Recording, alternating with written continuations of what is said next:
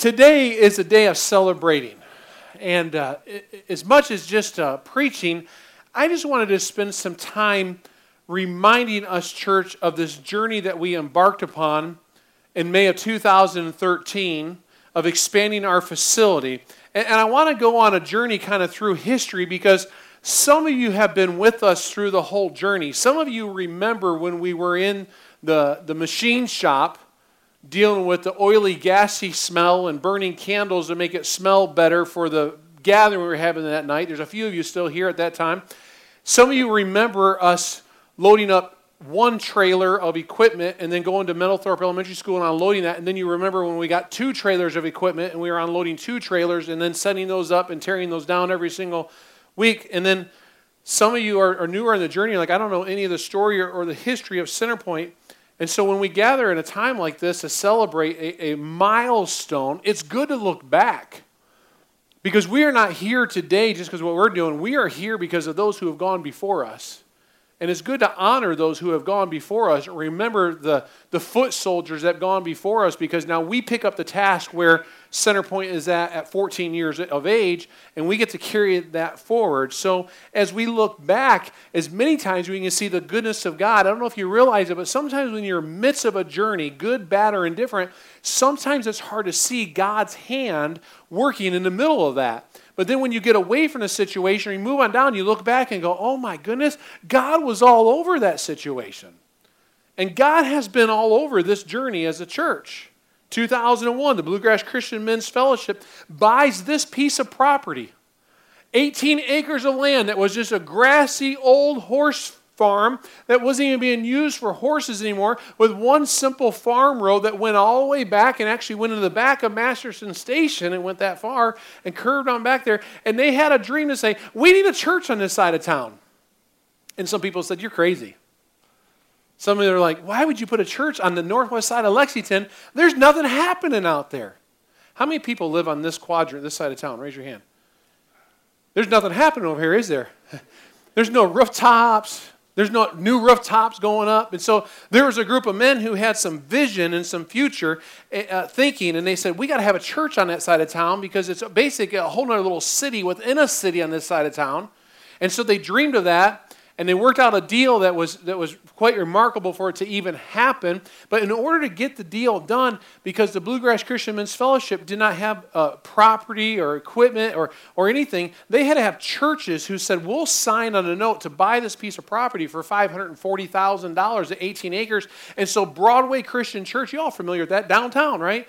Broadway Christian Church Gardenside Christian Church, Tate's Creek Christian Church, and Southern Acres Christian Church, they all had church wide votes and said, We'll put our name on the line so they can buy that piece of property.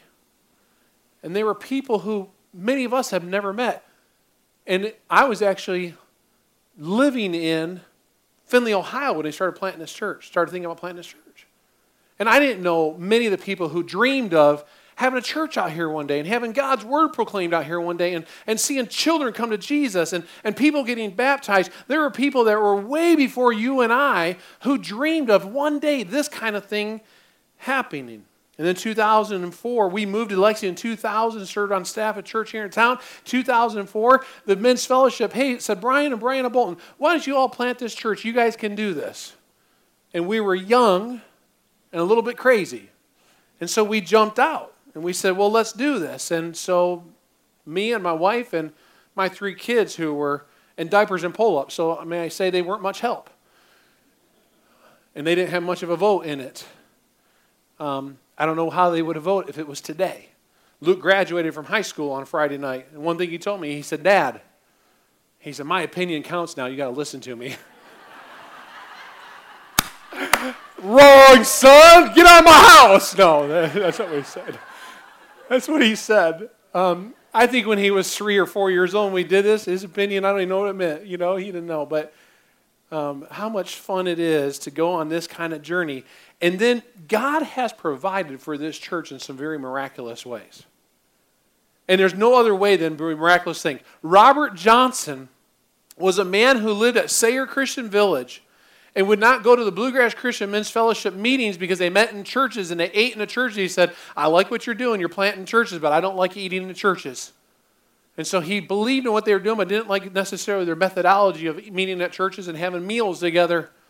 But Robert Johnson heard about this church plant, and one day I get a phone call out of the blue. Brian, uh, uh, this is so and so. I am the, the nephew or the niece of Robert Johnson, and I'm the executor of his will. And Robert Johnson left you all some money. Oh, really?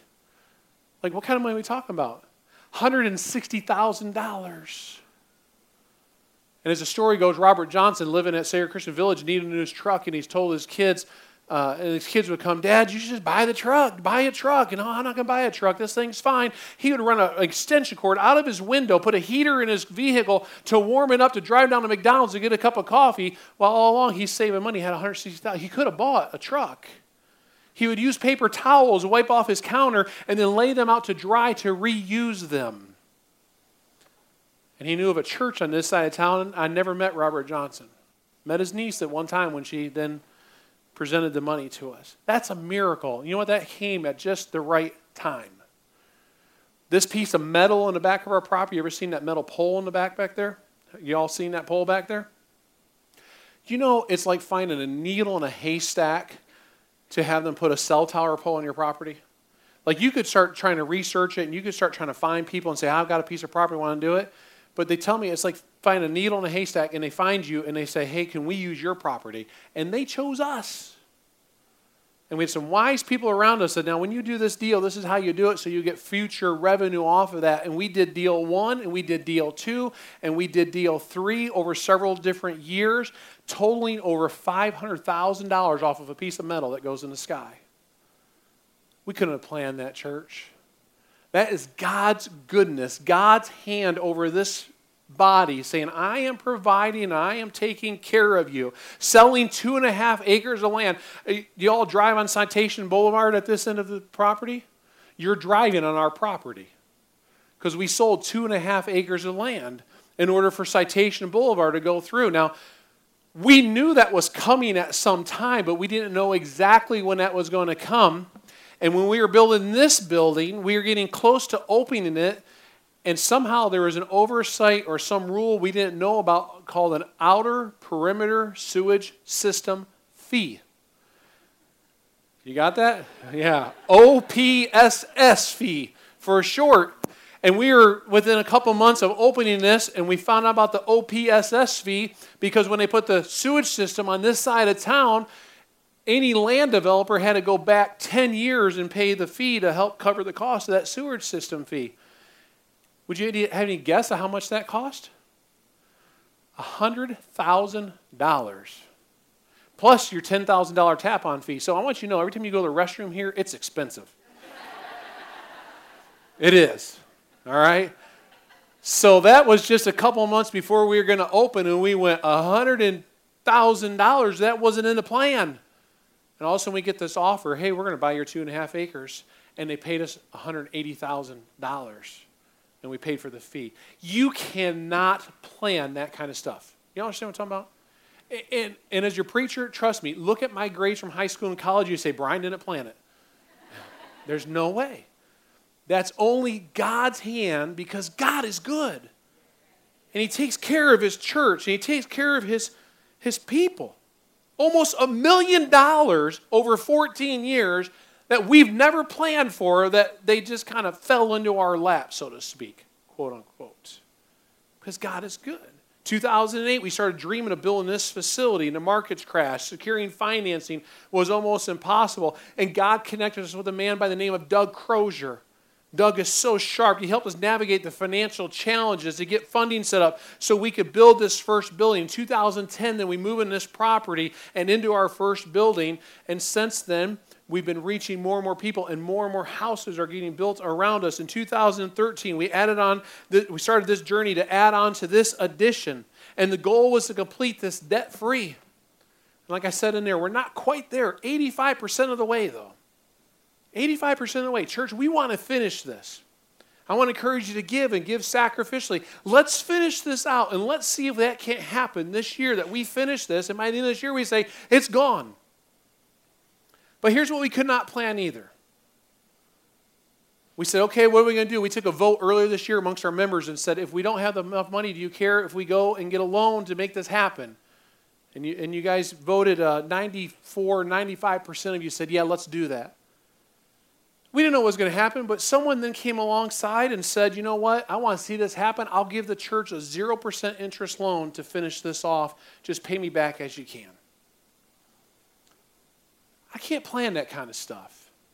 Someone said, I'll come alongside the church. I wish I could just kind of give it to you, but here, I'm going to help you out so that at least we don't have an interest and we're not going any further in the hole. I want to pay that person back as quick as we can, church. So let's dig in and let's give faithfully and trust God because God is good. If He's providing for you, then provide for His church and His kingdom. God is good, so good. James 1.17 says, Every good and perfect gift is from above. Think about that for a moment. Every good and perfect gift is from God above. The seat that you're sitting in today is a gift from God.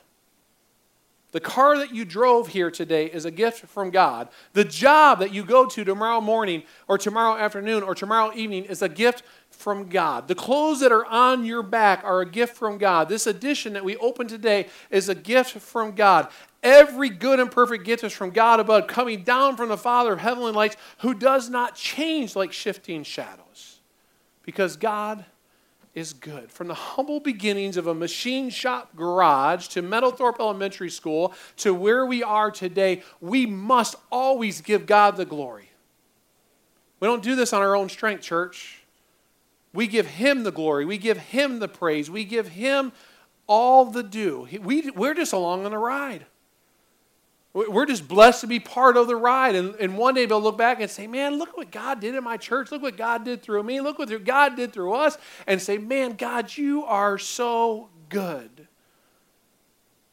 From the Bolton Five with three little kids and diapers and pull ups to our launch team of about 35 people to our charter members to now being a congregation that's 300 plus people that call Centerpoint home.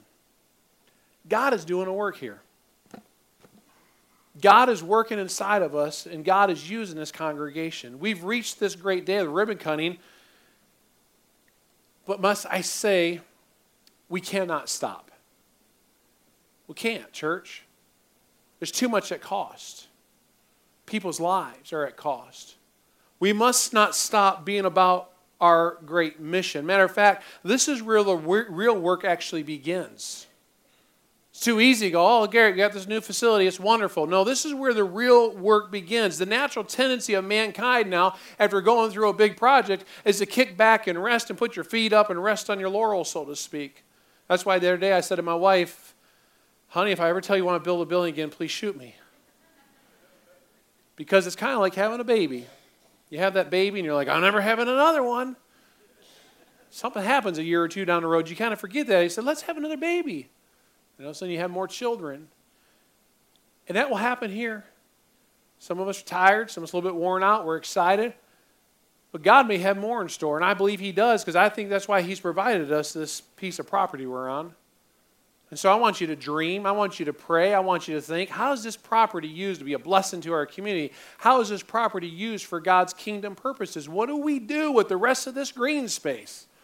And so we pray for that, and then we be willing to be obedient to go where He wants us to go. We must not rest. We must not put it on cruise control. We must not bask in the accomplishment too long. Let's bask. Let's let's let's brag a little bit on God.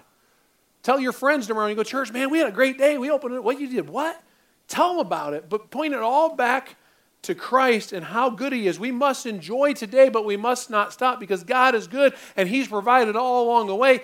But we must not quit on our mission of connecting people to Jesus, helping them center their lives on Christ to see lives changed. If we're just going to build buildings, then let's just quit. Right? But if we're going to stay focused on the mission, help people know Jesus Christ, connect with Jesus Christ, walk with Jesus Christ, live in Jesus Christ, then we must not stop. Our mission field is huge take some friends around. They come in town. We drive around. They're like, they're building everywhere around here.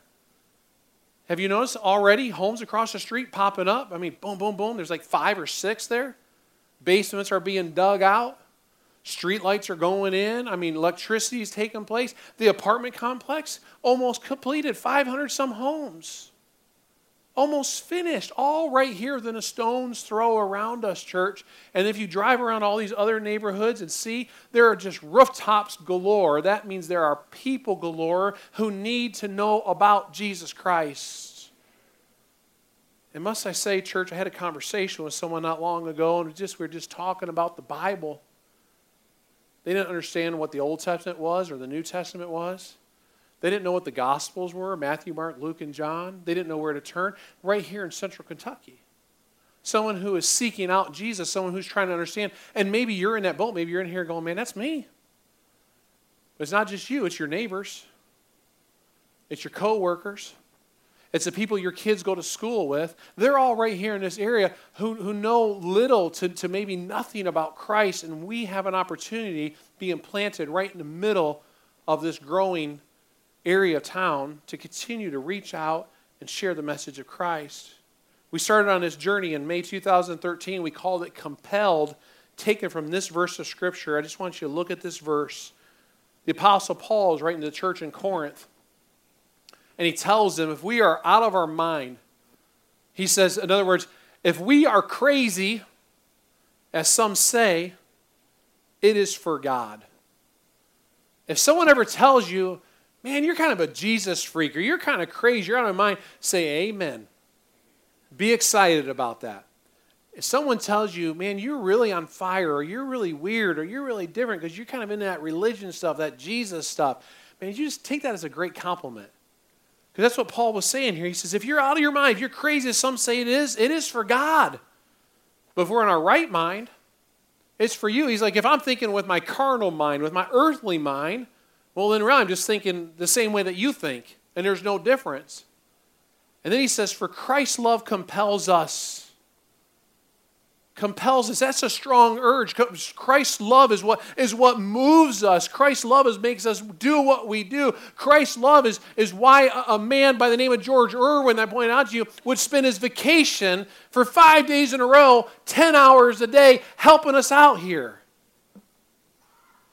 Christ's love compels us to do things that the world tells us you're crazy, compels us because we are convinced that one died for all and therefore all died. And we just finished the series about the cross, but if we really believe in it, then Christ's love compels us to go tell people, to go do something, to make room for more people, to, to share another Bible story, to open up my home, to volunteer for kids' camp, to say, I'll be here every Tuesday in July, to share with a neighbor about who Jesus is, to talk to, Christ, talk to people about who Christ is. That's Christ's love compels us to open our mouth, to put our, our feet to action, to make our hands work, to use our time and our talents and our energies for His kingdom purposes.